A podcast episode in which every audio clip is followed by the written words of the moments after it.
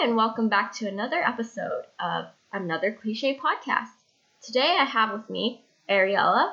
She's a dietitian, and we are going to dive into which cliche have you chosen for us today? Um, so I want to talk about the idea of dietitians being the food police. Oh, I do hear that often. So when you have clients come in, do they feel judged, would you say? Sometimes. Um, I would say there are patients that have a bit of hesitancy about coming in to see me. They think um, I'm going to be judging them on what they're eating. Uh, they also sometimes say things like, oh, I'm not going to tell you what I ate last night because they're afraid of how I might react to it. Wouldn't that just make your job that much harder? Absolutely. Um, for sure. When patients aren't being open and honest about what they're eating, it makes it much more difficult for me to help them. Mm-hmm, mm-hmm. Do they have being a dietitian? I know sometimes there's a certain perception that comes with it in that career. What would you say? I don't want to say. What would you say that clients assume about you when they come in to see you in terms of your own diet? Oh, um, they think I only eat healthy foods. I eat salads all the time. I never eat chips or chocolate or desserts or any type of junk food. Um, that I would only drink water. Um, just, oh, I often um, have patients or even coworkers assume that I'm vegetarian or vegan. Um, yeah, just a lot of, I guess, prejudgments about what I might be eating. Mm-hmm. So do you hate chocolate? Or no, I love chocolate. There you go. I eat chocolate almost every day.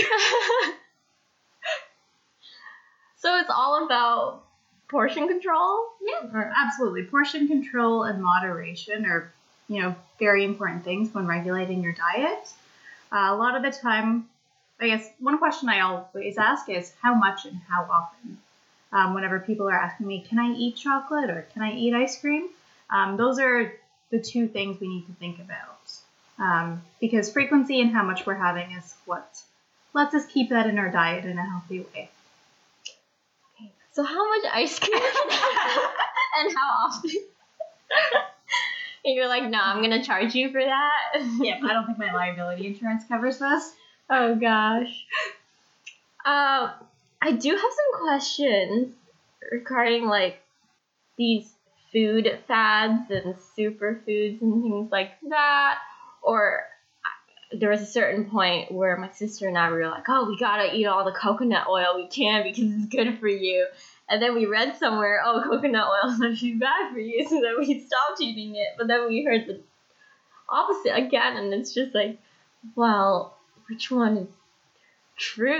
like, do we eat the coconut oil or do we just like stick to using it for our hair? Like, yeah. Um, and so coconut oil is one of those things that's very confusing because there's a lot of conflicting information out there. Um, so in terms of what types of fat we should be eating, um, you know, for best heart health outcomes, um, really having more of the unsaturated fats is what we want to do, um, whereas coconut is a saturated fat. Um, the other thing that's a bit of a challenge around there is, you know, recommendations differ between the general healthy population um, and those with, you know, either risk or pre-existing conditions. I do have a conspiracy theory towards all the conflicting research. Get this. A coconut oil company selling coconut oil will fund their own researchers to prove that it's healthier and then publish that research. But mind you, people don't see where the funding is coming from. And that is my conspiracy theory for all of these different superfood conflicting research. Yeah, absolutely. That's an excellent point. I think whenever we're reading, you know, a newspaper article, something online, um, watching a videos, we need to look at where the information is coming from. Um, you know, who's the person doing this research? What are their credentials? How much knowledge do they have of nutrition, health, kind of medicine? Yeah. Um, and you know, also looking at where the funding's coming from is a big It's a, is a huge, huge factor. thing. Yeah. um, you know, whether it's coming from you know, sugar, the sugar industry, the meat industry, the dairy industry, you know, coconut oil producers. We want to know are they the ones funding this uh, research? Because if there is, there might be some bias in what's reported. There may be some very big influences. Absolutely. Eggs, that's you know, another one. Whether or not the outcomes look favorable for whoever's funding it might actually dictate whether or not it gets published. Oh my gosh, that's true too. hmm So there Yeah. might be lots of unpublished research about how bad something is for us because whatever industry was supporting that research Mhm. may have not wanted it to be published and It wasn't beneficial for exactly, their. it wasn't uh, beneficial for the study they funded and they're just kind of like, oh, okay, this is not what we want to see. Don't report that. Yep. It's all about, darn it, our capitalist society. That's just how it, but you know what? We'll get into that another time. So, um, I guess one thing with being a dietitian, when you assess someone's health and whether or not they're at risk, which system do you use? Do you use like their BMI? Like, how does, how do you calculate that? Um, so a lot of factors come into play when assessing somebody's health. Um, you know, whenever I see somebody for the first time, I'll always review their medical chart, look at any existing conditions, if there's any notes about their family history, that's something else to take into consideration. Um, you know, some of their blood work results, uh, whether or not their doctor's been tracking some of those physical measurements, things like their blood pressure, their weight, height, um, waist circumference. These are all things that come into play. And really, we need to look at all of them in the big picture. Um, I know something that comes up a lot is patients asking me about, you know, what's a good weight for me? What would be a healthy BMI for me? Yeah. Um, and I think a lot of people use BMI or they put too much weight in what the BMI means. Yeah, it is Um, criticized a lot because they don't take, let's say, a bodybuilder is considered Mhm. overweight because of all the muscle weight. Right. Um, so BMI is, you know, a nice screening tool. Mhm. Um, but in terms of assessing your health, it's only one part of the picture.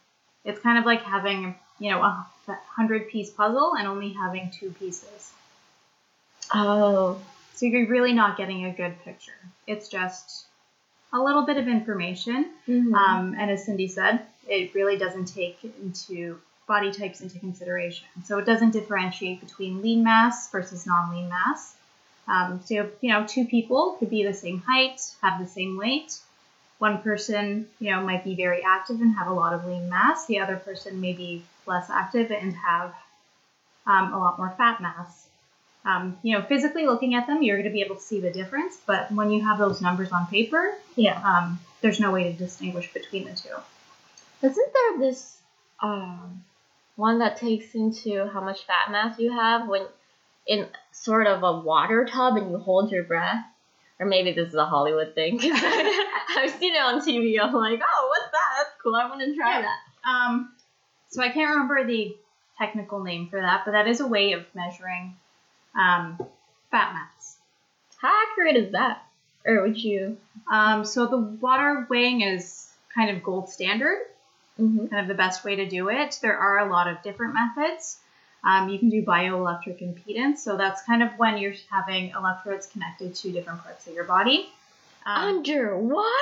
not underwater. Okay, I was Not- like, you're gonna underwater. get, you're gonna Um, be dead. that would be something you might see on a standing scale, um, or you might do in a doctor's or some sort of health professional's office where they've got it connected to um, your feet and on your arms. Mhm. Um, there also are some handheld devices, um, and there are also things like the Bod Pod, which uses air displacement. So that's kind of the next best thing to underwater weighing. That's pretty cool. I think I will Mhm. try that one day.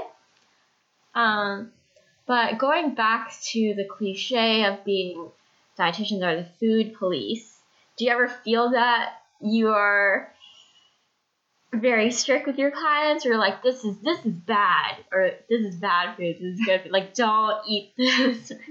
Um, no, I don't feel like I do that. I think, you know, I like to find out what my patients are eating, and then I tell them, okay, well, these are the things that you're eating that are really good and are going to help your health. Let's try to eat more of these. Mhm. Um, these are the things that I know, you know, you enjoy for other reasons. You know, they taste good, they're social, they're associated with celebration. Um, you know, there are lots of cultural and social factors that come into play with our food choices. Um, and so taking those into consideration and thinking about when we're ha- enjoying those Mhm. and, you know, how much we should be having at one time. Um, so there are very few instances where I will say never eat this food again. Oh, really? I guess around the holidays, um, your clients' uh, diets might look very A- a different. little bit different, Very yes. different from Um, regular. So a lot of the time when I'm talking to patients about, um, you know, their food habits, I talk about kind of the last week to a month. Mhm. Um, and in January, it's a very different picture from what I might see from a patient in, say, November. oh, Um, yeah. So right after the holidays, they're like, oh, I don't want to tell you what I ate last month. Or I still have so much Christmas chocolate around.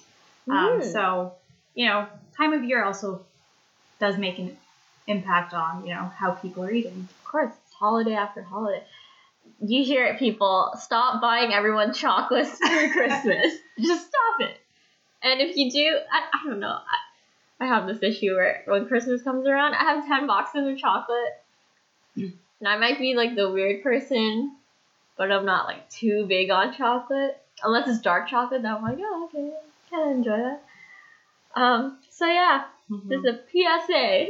Yeah. Don't quit buying me chocolate. Or, you know, if you're receiving lots of chocolate, um, moderation. Or regifting. Oh my gosh. I don't know if regifting helps because it's just spreading the chocolate even more. Um, but really trying to moderate how much you're having. Um, you know, you don't need to finish it up before the holidays are over. Um, hmm you know, I've got boxes of chocolate that I received for Christmas still at home. You go, girl. Yeah, I will probably have them till Easter. Um, but working on self control and moderation is something that, you know, we could all benefit from and can be a challenge. Oh, for sure. For everything, really. Absolutely, yeah. We all have our vices. That's true. Mine is seafood. Mine might be chocolate. really? Yeah, I love it. And There you have it. Um. Oh my gosh, I was going to bring up something and completely lost my. Oh, I remember now. I remember. Um, about being food police and all that stuff. As a dietitian, when there are certain companies producing these like highly processed foods and high corn syrup and all that stuff like that. I don't know if dietitians do this, but do they ever kind of get together to advocate and be like, hey, if this company is going to continue to produce these things that are obviously have no health benefits, and they're like gearing it towards, say, children and advertising it to children, we should be, I don't know, taxing these companies more.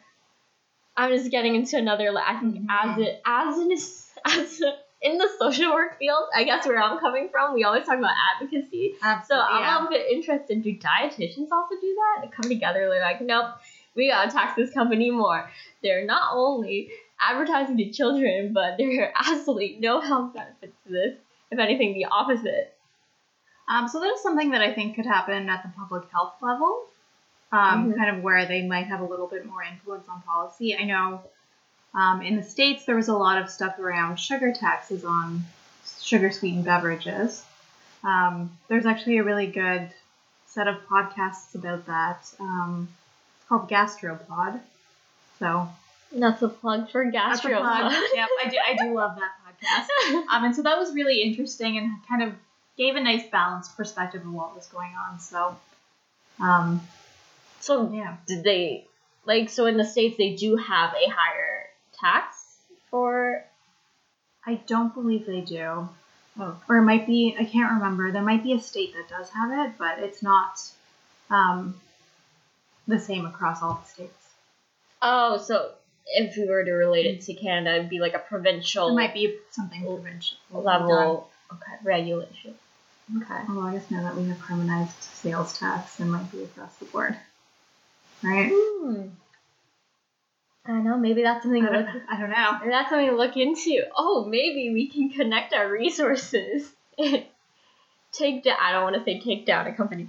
Uh, tax them more, and then put it back into like a health program in the community. Ooh, what is win-win? And then the other thing, um, you know, where dietitians can make an influence on kind of the food industry is, Mhm. you know, a lot of bigger food companies do have dietitians on staff as part of their nutrition departments. Um, so sometimes when they're working on new products, um, you know, dietitians might help in setting, you know, these are the targets. We want to keep the sugar under this, the fat under this. Yeah. We want the fiber to be at least this in the product. Um, so that is somewhere where dietitians can have a positive impact on, you know, some of the food, the processed foods that are coming out to the grocery stores. And that's great. But it also makes me question because that's their employer. They, they probably want to keep their job. They're probably not going to push the boundaries too much. Absolutely. And, you know, when we're thinking about processed foods and things that are prepackaged, there's always kind of that balance between, you know, does it taste good? What's the shelf life? Um, The cost. the cost of producing it. Um, you know, profit margins are certainly something that are going to come into play. Um, and then, you know, nutritional factors are something else that come into play. And, you know, thinking about what the population wants has a big influence there. The like, people have- what, what will our consumers buy? The people have spoken. They would like sugar and lots of it. I don't know about you, but I think this episode has um, inspired me to maybe connect our resources. And I'm dead serious, we could do this because I don't know if you know this. Uh, the Ontario Trillium. If, if Foundation? Yeah, if, you- if you ever like apply for like a Trillium grant, Yeah. part of your agency, you have a certain amount of money. That money is actually from gambling, like Is lottery it? tickets. Yes. Oh. Yes. Doesn't it blow your mind that this Trillium fund to help the community is actually from like uh getting people to buy more lottery tickets and buy like gamble more because it's from OLG and they tax them and they take that amount uh, percentage that's taxed and they put it into a Trillium fund. I had no idea. That's their way of like compensating all the wrongdoings. Because actually, um, at work, we run a program hmm Um, and for it, we need a kinesiologist, and that person are being supported by an Ontario Trillium grant. Yup. Yeah. And I actually wasn't aware of this. I had no idea. until uh, I think back in September when I started at this agency, and my supervisor was telling me about. She went on a whole like soapbox about this. She's like, "Oh, I have my bone to pick about this," and I was like, "Whoa!" It was just blowing my mind. I'm like, "Wow!" So it goes to show, like, really look into where where the funding is coming from. yeah, where from. the funding is coming from. It's like, "Wow, this is great. There's so much money. where is this money from, though? But yeah. Part of me wants to message my friend right now and be like, "I know you're being supported by." Gambling." Gambling addiction. Um, yeah, but you know what? It's ironic because then some places apply for the trillium to like combat gambling addiction. It's just a whole when you think about it, right? That's a cycle. Speaking of addictions, food addictions. See that transition there? Very, very smooth. Thank you. Food addictions and your role in it all. And do you ever feel like you're the bad guy? And I'm relating this back to Mhm. the cliche. Do I feel like I'm the bad guy? Um, you know what? Sometimes I do have to be a little bit of a bad guy. Um, and it depends on, you know, the patient's condition and, you know, their motivation. Um, if they're working, willing to work with me to improve their health, it makes things a lot easier. But sometimes people are resistant. And so I do come off as a little bit of a bad guy, bad cop. Um, You Mhm. know, being, saying, you know, we really need to make these changes to improve things. Um, and that can be a challenge sometimes because um, when I get to be nice cop, it's a lot easier to get them to come back and see me and you know build that long term relationship where I can help them. When they, that's the thing that confuses me. Is like they choose to go see you, right? They set up this Mhm. appointment and all that. But I guess it's up to their discretion and whether or not they want to follow your Mhm. advice. Um, do clients ever refer to you as a nutritionist rather than a dietitian? Sometimes, yeah, that does happen a lot. And do you ever clarify to them and be like, actually, I'm a dietitian, not a nutritionist, and this is why? Yeah, that happens a lot, and sometimes you know patients will come in saying, "Well, my nutritionist," or you know, "My mom's seeing a nutritionist who said this, this, and this," and you know, really clarifying the di- difference between a nutritionist, a nutritionist, and a Mhm. dietitian um, can be a bit enlightening for patients. So. Um, you know, in Ontario and other provinces, dietitian is a protected title. Um, we are registered health professionals, and so from you know, that means we've done an undergraduate degree. We've also completed a year of um, clinical placements as part of an internship. Um, and, you know, quite a few of us have also done master's degrees. Um, so we're people with, you know, five to six years of education and experience going into this field. Um, nutritionist is not a protected title, so anybody can market themselves as a nutritionist and give out advice. Um, you know, and they might not necessarily have any educational background Oh my Um, gosh. which you know is a little bit scary because Cindy could sell herself as a nutritionist. Yeah, I'm a um, nutritionist. Eat more cake. Yep, and that's kind of the advice we don't want going out there. that kind of reminds me of um, how you get these health professionals on Instagrams with millions of followers, and they come out with a book, and their little bio is like, um, I don't know, fitness junkie, nutritionist, and all that Mhm. stuff. And they give out all this advice, but really, when you look into it, they actually had no educational background. right, and a lot of these kind of experts, I'm putting that in quotations, She's using Um, air quotes. air quotes. Um, some of these people that market themselves as nutritionists, um, kind of health experts, are often not using evidence based recommendations. They're talking about their own experience, so know, Oh, it's very anecdotal. very anecdotal evidence. Yeah. Yeah.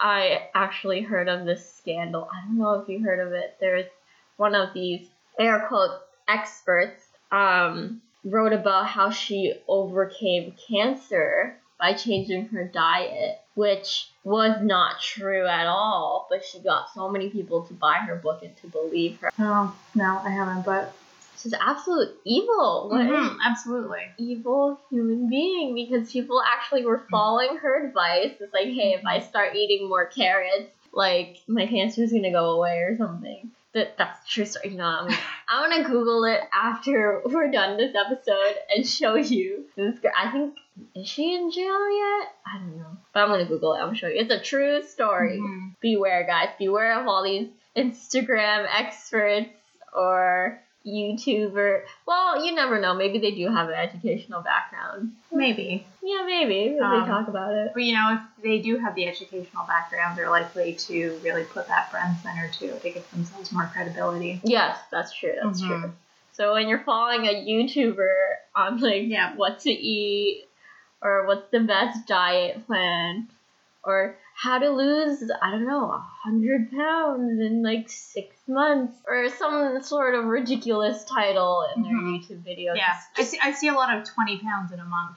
oh wow. I'm just kind of like, that's a little much. Yeah. Okay. Question these credentials. Question if it sounds too good to be true. hmm It probably isn't. and how do you feel that people always think like, wow, I gotta like lose this much weight and skinny means health, like skinny equates to healthy all the time. Hmm And I think kind of media portrays that a lot. Mm-hmm. Um, but also in the past, there has been a lot of emphasis on weight and health risk. Um, you know, we know weight does play an influence there, but you know, really thinking I need to, you know, get down to a size four to be healthy, or I need to weigh under X number of pounds, um, is something that a lot of people have mindsets about. Um, and that's not necessarily true. Sometimes, you know, for somebody to get there, they need to lose 40 or 50 pounds. And, you know, they might see a lot of health benefits only losing five or 10. Um, and really, lifestyle factors make a big influence. You know, what we're eating, you know, are we sleeping well? Are we being active? Um, you know, are we doing things like, you know, in terms of skincare, using sunscreen or using sun protection? Are we avoiding smoking? Um, Oh my gosh, you get into like sunscreen and all that? sometimes. It Oh wow. Okay. I didn't know Um, that's so It, it, comprehensive. it- it doesn't come up that often, Oh. but um, just kind of thinking about general lifestyle behaviors. Mhm. Um, you know, how all of those played influence versus focusing on just the weight. yeah. Um, because, you know, some of us do have larger bodies, um, but we're very active and we take care of ourselves. Um, and sometimes, you know, some because, just because somebody looks a little bit heavier Mm-hmm. um, doesn't mean they're less healthy than a skinnier counterpart. Well, it could also even be like a hormonal imbalance, Absolutely. and that's just they're like they're active, they're healthy, but that's just Right, their exactly. natural body. So, is there any other thoughts that you wanted to add in regarding this cliche? Um, I think, you know, thinking about dietitians as the food police, Mm-hmm. um, you know, when we're at a meal with friends or family, we're we're not watching what you eat. We don't care. Um, and, you know, we also appreciate you not judging us on what we're eating. Oh, okay. I'm not gonna lie. Like, I do have friends around me that are like, "Oh, well, I went to go see the, the dietitian, and like I was asking them about what they eat, and so I was like, well, why does that matter? It's like, well, if this is their job, and they should be eating perfectly, Mm-hmm. and like, you know, you know what I mean? Like Yeah, no, no, practice yeah, what you preach, absolutely, kind of yeah. thing. Um, I get that a lot. So patients will be like, well, what do you eat? I'll just eat that. Mhm. I'm like, well, if you don't like what I eat, that, that's no good to you. would you say that you practice what you preach? Um, for the most part, um, I have a pretty well balanced diet. Um, you know, I did say earlier I love chocolate. Um, I have it, you know, pretty frequently. I would say at least five days a week. I have a little bit of chocolate in my diet. Um, but also going back to that question of how much and how often. Um, Mhm. You know, when we're having those foods we love and enjoy, thinking about either limiting how frequently we have it, or you know, if we want to have it more regularly, really thinking about the portions. Okay, and uh, after this podcast is over, I'm gonna ask you about white wine and how much, how much and how often, because I'm trying to have that on a regular basis. but I heard that red wine is good. I'm not sure about white wine. Um. So yes, you heard it, people. Stop judging your dietitians on what they eat and whatever they eat. It doesn't concern you because you're not eating it. So. Right. Um, and, you know, when we're seeing patients, we're not really talking to them about what we eat because that doesn't matter to them. Um, what's important is, you know, what the patient's goals are, what their health concerns are, and doing what we can to address those, you know, within what the patient wants to do. Have you ever had a patient express to you that, hey, like I feel kind of like I have to be defensive right now. I feel kind of judged or attacked. Probably not, right? I feel like you're pretty professional about it. Yeah, um, I'm trying to think. I think sometimes patients come in with a defensive attitude, um, so they're kind of resistant resistant to opening up and telling me things at first. Mm-hmm. Um, So you just gotta get in there and you just gotta break down those walls. break down the walls. Um, you know, be nice.